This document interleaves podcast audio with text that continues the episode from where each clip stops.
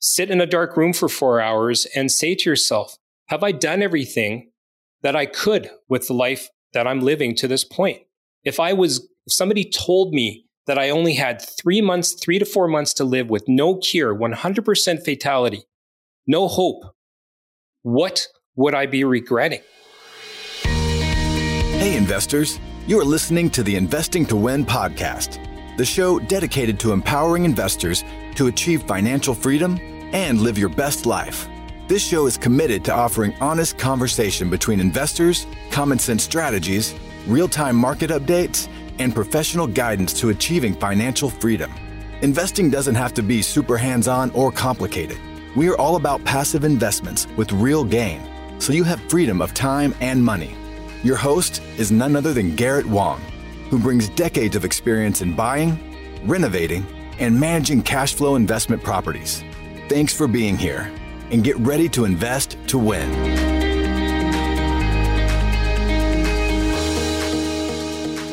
Hey there, investment community. This is Garret Wong, your host of the Investing to Win podcast.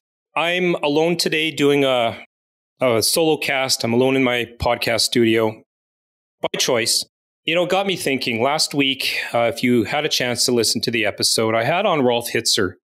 And at the very beginning, he mentioned to the audience, uh, to my embarrassment, that he was happy and honored that I'm even here to do this podcast. And what he meant by that is I, have had uh, a pretty rough 2022 and a couple, as you'll, I'm going to explain today, a couple life scares. You know, when I talk about this podcast, it's about giving back. It's about, you know, education, teaching, giving back to our community. And, you know, Rolf challenged me on that. And uh, I thought, well, how can I give back? I've had many people tell me that I need to get this story out. Only very few people know the entire details. And part of being an entrepreneur and maybe even a thought leader is being vulnerable. Um, so that's what I'm doing here today. I think the story I'm going to tell you will bring a lot of value to you. Uh, you know, are you working long hours? Are you stressed? Do you often feel like you have no choice in what you're doing? Do you routinely tell yourself it will be all worth it in the end? Well, if you've answered yes to any of those questions, then this podcast is a must listen for you. So, geez, it's uh, tough to tell. Summer of uh, 2020, 2021, so say August, I'm having some headaches honestly a little bit of confusion, not sure what's going on. I mean, uh, some forgetfulness. I had a concussion playing hockey a few years ago, wasn't sure, you know, went to my doctor. Um, so he said, Well, you've had a concussion before. Why don't I get you into the concussion clinic here in Winnipeg? Um, because it's faster and they have a neurologist working there. So he got me in there very quickly. I saw a neurologist. And of course, what I wanted, she sent me for a routine MRI. And I, I didn't have to wait that long. Uh, this was August of 21, and not even two months later, um, in October, I had an MRI, a brain scan.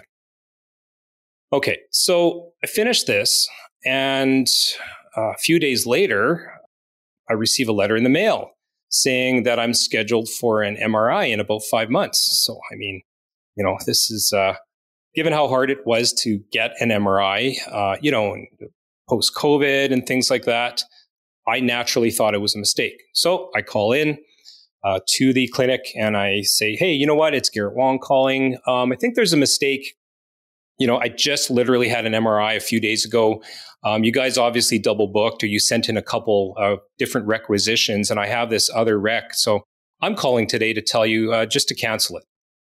And she says, uh, "Let me look at your file." Um, no, uh, they they scheduled this thing on on uh, intentionally. Uh, they want you to have another MRI in five months. So of course, um, you know, my heart's dropped into my stomach, and I'm like, "Well, why? What did they find?" Oh, it's nothing. It's uh, you know, I can't really say anything, but uh, I, I'm told, according to the file here, it's just routine. They just want to rule something out. Well, how do you think anybody else would take that? So I insist on seeing the doctor. I want to go in. So she, uh, you know, books an appointment for me. So a week later, seven days of fretting, I go in. talk to my neurologist. She looks at her notes. We're going back and forth. It's almost like, I mean, you can picture what it's like, right? You want answers. The doctor is speaking in a different language, uh, not medical language, but almost like you're not even there, right? Well, you know, we uh, saw a shadow of something. It could be your physiology. Uh, you know, uh, we just need to rule it out. Uh, could be nothing, but uh, we just want to take precautions. Well, if you're, you know, if I'm telling the story correctly, hopefully you're freaking out as much as I am, or I was rather. Now, so I, I say to her, like, okay, like doctor, like seriously, my my wife uh, is a nurse. She worked in neurology. Uh, I have a master's degree in molecular biology. I also worked in the medical field for many years. Like, give it to me straight. Like, wh- what are you talking about here? And she says, well, uh, believe it or not, we want to rule out CJD. So, for those of you who don't know what CJD is, and I knew exactly what those initials stood for, it's Creutzfeldt Jakob disease. Now, I actually had a buddy working on this uh, in grad school, so I knew quite a bit about it. And I'm like, Are you serious? She's like, Well, I mean, we're not saying you have it, but the first MRI that you had, there's some kind of shadow that could be consistent in some people's brains that might develop into CJD. And what we need to do in standard protocol is in four or five months, we need to repeat the MRI. And then we'll know if it, you, we'll know if you have it, if it's gotten worse. So, I mean, of course, you're thinking, oh my goodness, I already knew it was bad. Um, to my recollection, I didn't even think that CJD there was a cure, but I mean, that was, I mean, I was back in grad school in, my goodness, 90, 97. Okay. So well over 25 years ago. So who knows, right? So I'm saying, well, what about second opinions and everything else? She goes, listen, she goes, you want me to be straight with you? I'll be straight with you. I don't think it is. It could be. We have to rule it out. But if it's CJD, you know there's no cure and you could be dead in six months, anyways. So you ask your doctor to be candid, and that is what you get. So, all right. So let's, what, what do you do? I barely remember driving home. Um, first thing I do, uh, as anybody would do, we look to the internet. And I'll read off some facts for you here because uh, I, I, want you to feel what I was feeling at this time. Creutzfeldt Jakob disease, CJD, is the most common human form of a group of rare, fatal brain disorders known as prion diseases. So that's the first thing I, re- I read right up at the top of Google. Um, second line Creutzfeldt-Jakob disease causes a type of dementia that gets worse unusually fast. The disorder is fatal in a short time, usually within eight months. Infection with this disease leads to death, usually within one year of onset of illness. So, I mean, you try to get hopeful. So, of course, the next thing I'm doing is are there any experimental cures? Um, it, eh, you know, what's the longest lifespan? What's the average? So, half an hour later, after exhausting the internet, research, all current research says there's zero cure, absolutely zero cure, 100% mortality rate. So, yeah, that's why my neurologist is saying there really is no point in a second opinion because they're trying to rule it out. I mean, if I don't have it in four or five months, then great. Uh, if I do have it, I will not be here anyways. So it might not be CJD. But what if it is? What if it is? I mean, how do you possibly prepare your, prepare yourself for something like this? I'm not saying, and we all know people with cancer. I, I'm trying to give you the perspective that I have of this.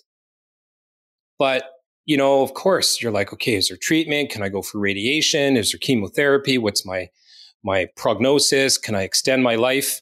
And everything I was finding is the average person is dead within six months. So what's the next thing I'm I'm doing? I'm feeling regret.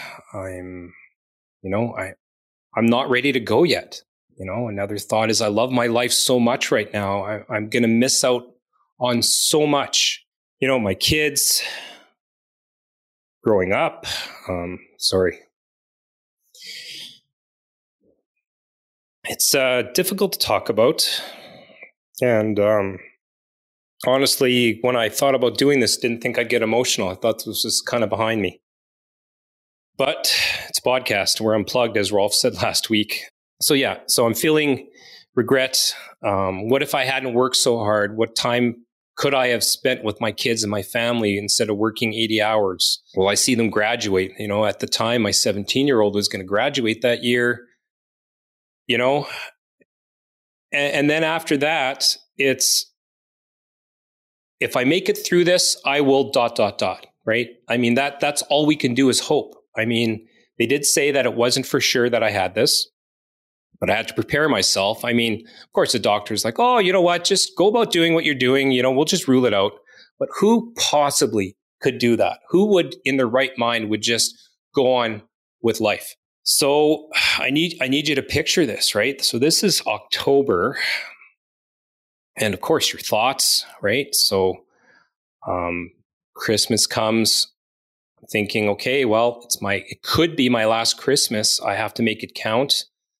Um, COVID had just pretty well opened up, and my my oldest had never been to a New Year's party as as a you know uh, as a, an adult, and he chose to stay home um, on New Year's Eve to spend time with me because, sorry, could have been his last time with me, last New Year's. Fast forward, you know, a month later, um, month and a half later, last Valentine's Day with my wife Lisa. You know, it's it's just that's that's what you do, right? Um, so, you know, Lisa, you know, such a rock. She's a nurse. She knows what the writing on the wall is. She can do her own research. She was a neuro nurse. I'm sure I didn't ask her, but sure she had patients uh, with this while she was working in neuro so many years ago. And while she's supportive, she's also going through her own struggles, you know, with the potential loss of her husband and, and life partner. So I, I couldn't really turn to her and discuss my thoughts. I had to internalize this, uh, which isn't healthy. I didn't tell anybody or any of my friends because it was just too painful. So I, I focused. I, I, did what I do. Um, I compartmentalized it. I put it behind a locked door at the back of my brain. That's kind of how I deal with stress. Um, again, not healthy. And I focused on the fact that I had this large property management company, this uh, so-called thriving business, but I mean it's busy. Property management uh, is not it's not a it's not a great business. It's a lot of stress. There's a lot of moving parts. And if I was going to die within four to six months, my main priority then, what could I put my energy into? I didn't want to leave her with a business that was so labor intensive. So I did what I always do. I worked, I worked and I worked. I worked my butt off. But I decided to fix the business so that if I'm gone, she can choose to own it or not. But if she's going to choose to own it, she can do that without knowing anything about it. My goal was to make my property management company run on its own. I appointed an executive team. I, I read some books. I came up with long term strategies. Uh, I made even more systems and processes. And yeah, um, in four short months, I went from people knocking on my door every five minutes to creating processes, knowledge bases. I mean, we were pretty good, but I was still the glue that held it together. And they always say, in a true test of a business is go away for a month, not two weeks. I think two weeks, anybody, any business can survive without the principal for two weeks. Go away for an entire month off grid, nobody can talk to you, and then come back and see what broke. That's really the test, the true test of a business. And that's what I was trying to go through. So this is February. I had uh, my my other MRI in March. So March comes. I go for my MRI. And of course, at the back of my brain, I'm just thinking, like, I knew what the symptoms were of CJD. Like, literally, audience, you you're you're going around doing minding your own business doing things. You might trip a week later. You're tripping a little bit more. You're really clumsy. Maybe you're slurring your speech. A week and a half to two weeks after that you fall into a coma. That's literally. So if you read stories about it Um, people have lost their loved ones within three weeks, and then they fall into a coma, and then six to nine months, the brain just keeps deteriorating and they die. It's it's uh, it's just awful. All right, so I have my MRI. I'm hopeful because I'm thinking, well, if I don't have any symptoms yet, it's been three and a half, four months, maybe, maybe there's some hope. So Lisa and I go to the neurologist and we um, we get in there. Actually, I should even I should even back up. So they the neurologist and her husband, who's also a neurologist, they go uh, away every March to uh, some kind of big neurology conference in Toronto. And I knew this, and I knew this ahead of time because they said uh, when I booked my my that follow up appointment, you know what, so and so doctors are going to be away in March. When the results of your MRI come back in, we'll call you and we'll decide if you need to come in or not because they are going to be away. Did you know that there is a big difference between investing in real estate and becoming a real estate investor? People become real estate investors all the time. They get into a flip or conversion project, or even dealing with long term tenants, and they come back to us to tell us the same thing. It's like having another full time job. I don't know about you, but that's not what we call investing. Investing in real estate is about having your money work for you in a way that is passive, consistent, most importantly, hands off. So, which one are you? Do you want to be a real estate investor or do you want to invest in real estate? For those that are open to investing in real estate and having your money work for you, listen up. Garret Wong has spent decades helping thousands of property owners navigate the ins and outs of property investing and management through his award winning company, Upper Edge Property Management. Their new division, Upper Edge Capital, is currently involved in multiple projects, from single family flips to multifamily development. Are you looking for a healthy return on your invested capital? Or perhaps becoming a joint venture partner? If so, go to www.upperedgecapital.com forward slash invest to book a time to speak with Garret and his team to see if there is a fit. Once again, the link is www.upperedgecapital.com forward slash invest. Now, back to the show. So I get the first MRI, or sorry, I get the March MRI. Don't want to be all over the place here, but uh, I get the March MRI. And then uh, about a week and a half later, I get a call from the clinic saying, Yeah, you know what? Can you please come in? Uh, the doctor would like to see you. Talk about a freak out moment. Okay. So I remember they said, Hey, you know what? If it's all good, we're just going to call you and kind of have a phone conference. But if it's really bad, we're going to call you and tell you to come in.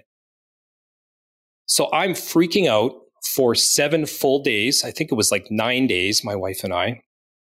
And uh, we get to the clinic, and it turns out that because of COVID, they canceled the, the conference. So that's why we were told to come in because it was just a routine thing. They didn't want to do it over the phone. You think they could have told me that? My goodness, don't get me started about our medical system. Okay, so we go in, sit down into the doctor's office, and she says, Okay, well, I don't want to beat around the bush. The second MRI shows no, no shadows, nothing of CJD. She said, I even went further and um, talked to a buddy of mine, another radiologist, got a second opinion. Um, and he actually read your first films and he actually doesn't think the there was anything there either, any cause for concern. so you're clear. So while you sit there in shocked silence and you're wondering, my goodness, how could anybody have done this? What, what was the issue here? Basically, in a nutshell, the first radiologist made the wrong call, thought he or she, uh, I don't know, uh, thought he or she maybe saw a shadow there that was consistent with CJD and pulled the alarm bell just to say, hey, let's let's make sure that we rule this out. And I don't I don't hold in. I'm not angry. Um, I went through through hell for four months for it, but honestly, it's it's fine because I would rather somebody be looking out saying, "Hey, you know what? This could cause some stress in this fellow's family, but let's just make sure and rule it out because you know, the last thing I would not want as a radiologist is for somebody to all of a sudden drop dead or fall into a coma, uh, you know, in three weeks with no warning. So I'm all clear. We walk out of there, honestly, just completely numb. Um, couldn't believe, uh, like, imagine four months of stress and thinking last Christmas, last Valentine's Day, last New Year's, last whatever. And now I've got this new lease on life. So what did we do? Well, you know, I have the travel bug. So a few weeks later, we're in Hawaii for a week celebrating. So what do you think I did when I came back from Hawaii? Okay, I'm being silent for on purpose here. I know I can't hear your question, your answers. So what do you think I did? When I come back, did I learn my lesson? Did I make permanent changes to my lifestyle? All those questions, all those promises I made, you know, if I don't have this, I'm going to dot, dot, dot. Uh, a big nope. I didn't do any of that, any of those promises. I went right back to my 16 hour days, 80 hour work weeks. Uh, I don't know what I was thinking. You know, uh, maybe it's a habit. I, I don't know. So that that's April. All right. So let's fast forward to June. June 2nd to be exact. So five, six weeks, I'm working my 80 hours, looking forward to the first time I'm going to be boating and fishing. As most of you know, I, I love the outdoors and I am on a lake. First day of fishing with my son, Nathan, my oldest. And um, it was it was cold out. It was first day, a little windy, lots of current, and it was four o'clock right before we were ready to um, pack it in right near the boat launch, we're like, you know what? Bet you the it was it was a lousy day for fishing. We're like, I bet you the fish are going to be there in that high current spot uh, over by that that rock. Why don't we Why don't we uh, go there? And I couldn't I couldn't uh, stay there with my trolling motor. I have a GPS trolling motor that keeps you on the spot. So we threw out the anchor. So Nathan throws out the anchor. I've got the motor running to hold this in place. And I guess the current, who knows, whatever. I've, I've run this through my head a million times of what I could have, could have done differently.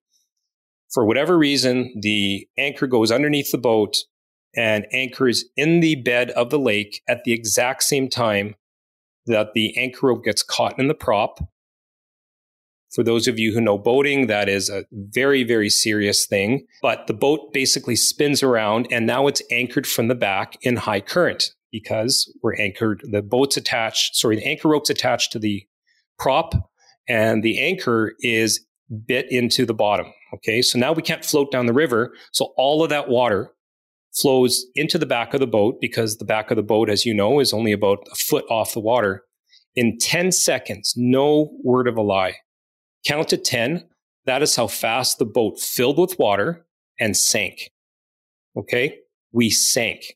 I mean, you have to, I'm trying to even explain what that feels like because when you're on a boat, and this is a big boat, 19 footer, um, eight foot wide beam, very, very stable. I've been on huge water with it, no issues, super stable. So you get complacent, right? And you think, oh, nothing will ever happen. So there's water coming through the back. The bow is starting to list up. I have time to Nathan. Like, I mean, I'm shouting at him, what's going on? And he goes, no, the rope is slack. I don't understand. I'm trying to start the engine. It, it stalls. I finally realize that it's caught on the prop and my feet are wet already. I turn around to Nathan at the front. He's at the front of the boat. And I say, Nathan, I think, I think we're sinking.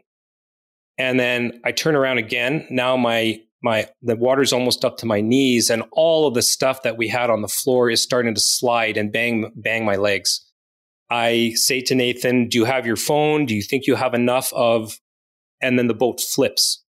So it doesn't just keep sinking. What happened, I guess, is because it's at an angle and it's anchored, it basically just rotated on its axis 180 degrees. Nathan's at the front of the boat.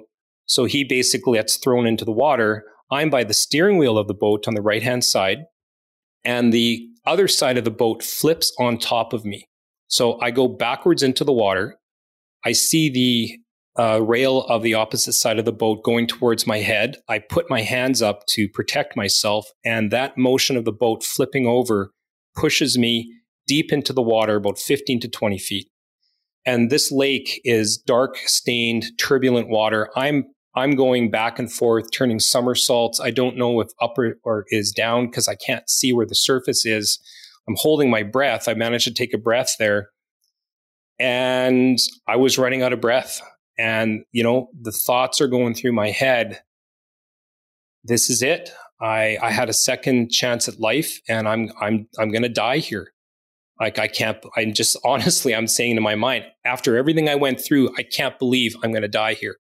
And then I heard a loud pop and two seconds later, I'm on the surface and that loud pop was I was wearing a life vest, but it was one of those self-inflatable ones. And I guess it takes, takes a while, what feels like an eternity, um, to come to the surface. So I'm on the surface and the first thing in my mind is my son, right? Uh, of course, if I flipped, I'm, on, I'm under the boat. I mean, I didn't see what happened to him. He must be trapped under the boat. And so as soon as I surface, the only thing I can see is about three feet of the bow of the boat that's above the water. I can't see Nathan anywhere. But then I hear him shouting at me.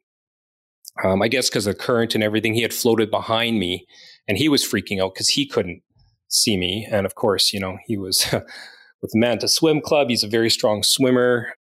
I'm worried about him. He's worried about me. So, long story short, there was a bunch of people that saw us go in because we were right by a bridge. We were also right by a boat launch. This is also Friday afternoon. People are going and launching their boats for the first time to go out to their cottages. So we were picked up right away. Uh, I mean, that's the blessing. Because uh, we, again, I said we were right by the boat launch because this is our last uh, time to uh, try to fish uh, for the day.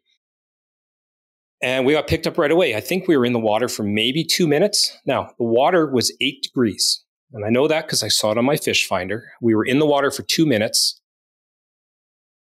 By the time they got us back to shore, which wasn't very long, someone called 911 the RCMP are there. They've got, you know, the Zodiac boat, an ambulance, because they don't know. All they know is that a boat sank.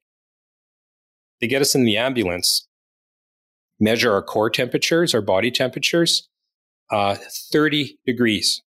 We went from 37 to 30 degrees in two minutes of water.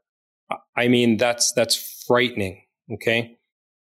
I think I've talked enough about life scares, uh, you know, enough for probably 10 podcasts. So, what I'm going to say then now is Did I learn my lesson? Two life scares in a matter of eight months. Uh, you better believe it.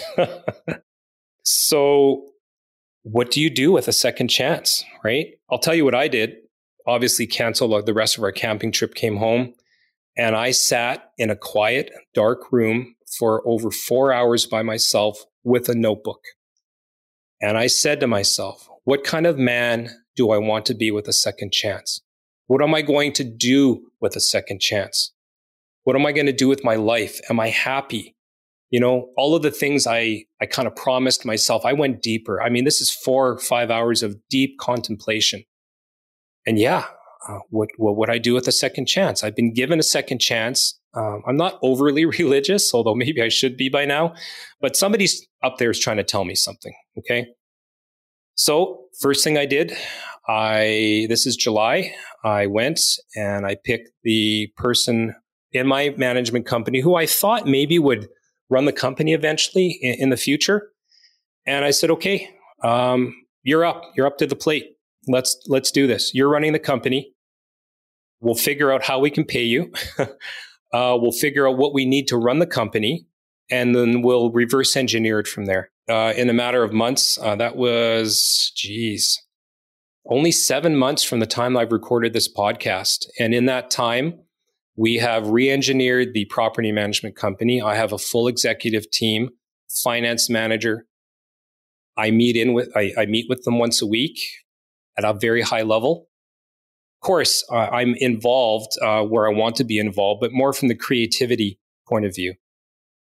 And that's freed up time for what I chose during my four hour contemplation to do, which is my first love property development, property development, uh, real estate in general, real estate investments, um, you know, acquiring, uh, renovating. I love creating things. I love moving walls around and seeing what's going to happen. I love I love the hunt of of trying to find that deal. You know, it just gets me going. And I hadn't done it for so long because all I was doing was working in my business. You know how they say work on your business, not in your business? I was a prototypical person, 18 hours a day, 80 hours a week, working on my in my property management company. And and now I'm not. You know, so you know, I've been I've been talking to you guys uh, for I'm sorry, but close to 28 minutes now. Can't believe I can do a solo podcast for that long. I apologize if I haven't engaged with you, but I hope I hope you're hearing what I'm I'm saying here because my message for you, my dear audience, make sure everything you do, and I mean everything you do, is for your end goal, whatever that might be. You have one life to live. Don't waste it. Never have regrets. And you have to go for it, but with balance, with balance. Okay. What does balance mean? Well, like I told you, you don't want to work and say, oh, one day I'm going to, again, fill in the blank. I'm going to travel. I'm going to take time off. I'm going to put a manager in place, right? You have to do everything. You have to work hard. You have to play hard, but you have to have balance. You can't go from one way, one, one spectrum to the other. So, what would you do with a second chance? What does your ideal life look like? Because we only have one. And, you know, if I've made you raise your eyebrow, maybe shed a tear with me, you know, maybe, maybe, I don't know, do something with this information, sit in a dark room for four hours and say to yourself, have I done everything that I could with the life that I'm living to this point? If I was, if somebody told me that I only had three months, three to four months to live with no cure, 100% fatality, no hope, what would I be regretting? What would you have regrets about?